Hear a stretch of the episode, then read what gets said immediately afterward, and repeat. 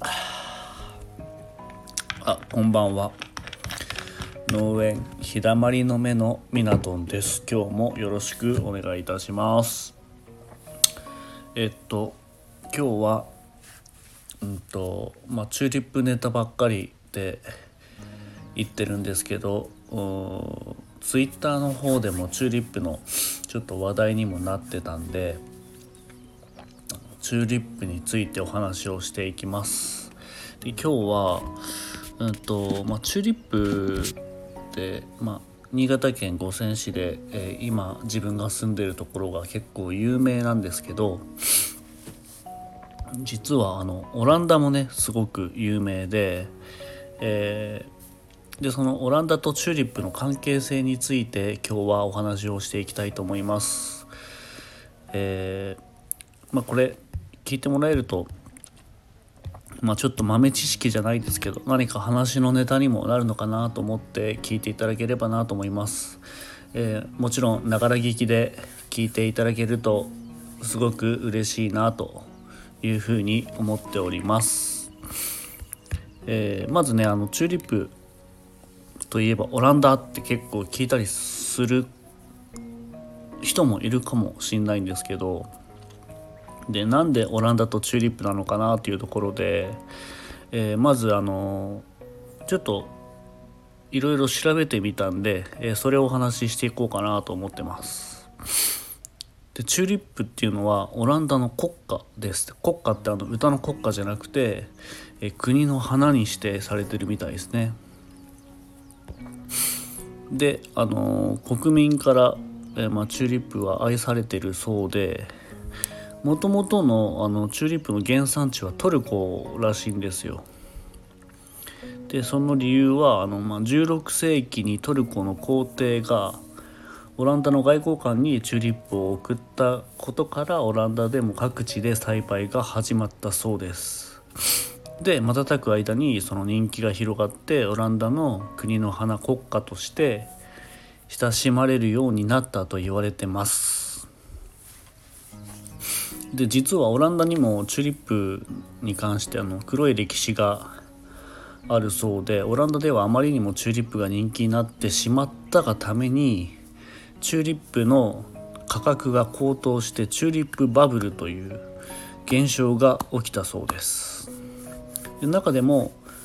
珍しい模様の花を咲かせるチューリップは愛好家たちに高値で取引されることも多くあってでチューリップはその性質上あの短い期間で増やすことが難しいのでまあ1年ねかかるんですけど、まあ、一度高値がついたあの球根が現れても同じ種類の球根を増やしていくのにどうしてもあの時間がかかります。で存在する球根の値段がどんどんどんどんつり上がって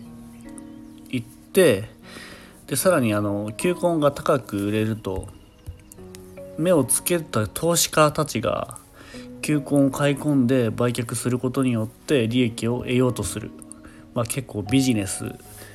を活用して、えー、そういうことをしていく人がどんどん増えてきたそうです。でまあオランダの方ではやっぱりこういうチューリップの値段がどんどんあの高騰していって球根一つで大豪邸を、えー、建てた人もいたという歴史があります。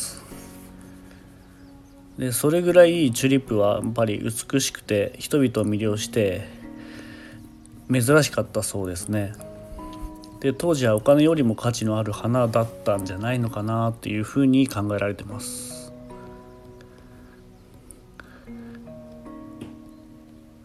でそれほどやっぱりオランダってあのチューリップが有名で今でもあの輸出大国って言われてるぐらいオランダはあのまあチューリップの球根にしろあとユリの球根だったりもううちもあのまあ輸入する場合はだいたいオランダの方から来たりするんですけど最近ではあのフランスとかあのヨーロッパの方から結構来たりしてあとペルーとかですね、えー、そういう大体海外から仕入れたりもしてます。でその分やっぱり経費がどうしてもかかるっていうのもあって、まあ、あの船でね運んでくるえ船で輸送してくるんですけど、えそうするとだいぶ輸送費もかかったりあと、まあ、どうしてもあの冷蔵しないといけないものが多いので冷蔵をして、えー、そこからあ輸出輸入した後に、えー、その後冷蔵保管してもらったり、えー、しなきゃいけないので、えー、その分経費もかかったりするので、え、なかなかね球根っていうのは意外と経費がかかるものなんですけど、まあ、今チューリップを植えてて、えその球根を大きくして出荷するわけなので、え最初の初期投資はあるものの、え一度、え購入してしまえば、えあとは増やしていくだけなんで、えまあ、経費はえー、そこからはなかなかかからないんですけどもまたこのチューリップっていうのは病気にもね結構弱かったりするので、え、栽培もなかなか難しい部分はあります。ただあの、まあ、コツをつかんでしまえば、え、順当に増やしていけることができるので、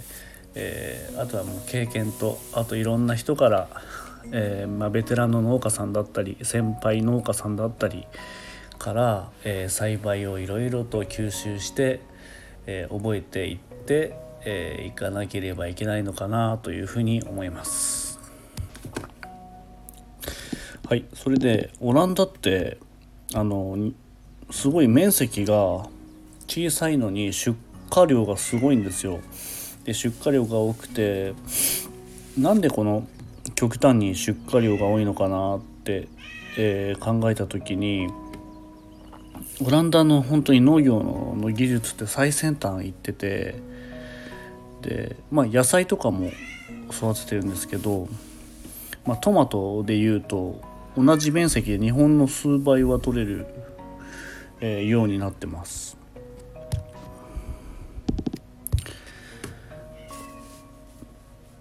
で日本の、えー、1,000平方メートルあたりトマトのえー、収穫量は品種にもよるんですけど、えー、よく作ってる人で20トン。でオランダは同じ面積でも70トン以上取る農家がざらにいるそうなんですけどでその収量とか支えてるのはやっぱ農業しあの施設農場の施設の大規模化とかあとクラスター化による熱や CO2 の有効利用をしてるんですね。であと作付け品目の少なさつまり極端にあの限られた種類の農作物を大規模な施設で大量生産してるってことがあってで栽培品目の選択と集中っていうのはあの研究開発とかあと施設建設栽培で輸送あとそして販売に至るまで本当にバリエーションにね富んだ全てにおいてコスト低減の効果をやっぱり生んでるというところです。でオランダと日本の桜田にそれほどがなぜね違いが生まれるのかっていうのはやっぱり物理的な条件の違いが大きいらしくてオランダっていうのはあの葉物野菜のような日持ちしない作物を簡単にあのフランスやドイツなどの土地利用型の、えー、農業大国から陸が続いてるじゃないですか。なのですぐ輸入しやすいんですね。で少し足を伸ばせばスペインもあったりして、えー、作る品種を極端に絞ったとしてもまあすぐ輸入ができるので何の問題もないと。いうところで、えー、自国のオランダではえー、そういうところも、えー、利用して、えー、なるべく絞って大量生産するというところです。あとあの日本ではいちごだけでもね250種類以上品種が登録されてるらしいんですけどしかも、ね、品種ごとに細かく、え栽培方法が異なったりしてます。かなりねあのマニアックなんじゃないかなってそう考えると日本ってまあ職人気質の方も多いっていうのもあるし昔からのやっぱり歴史をたどってみても日本ってやっぱりそういう国なんだなっていうふうにも感じます。で日本の場合はね味の良さを第一にしてやっぱり栽培しようとしているので、まあ、栽培管理の手間とかをねあの削減するような感じで作られてるあの品種もやっぱりほとんどないと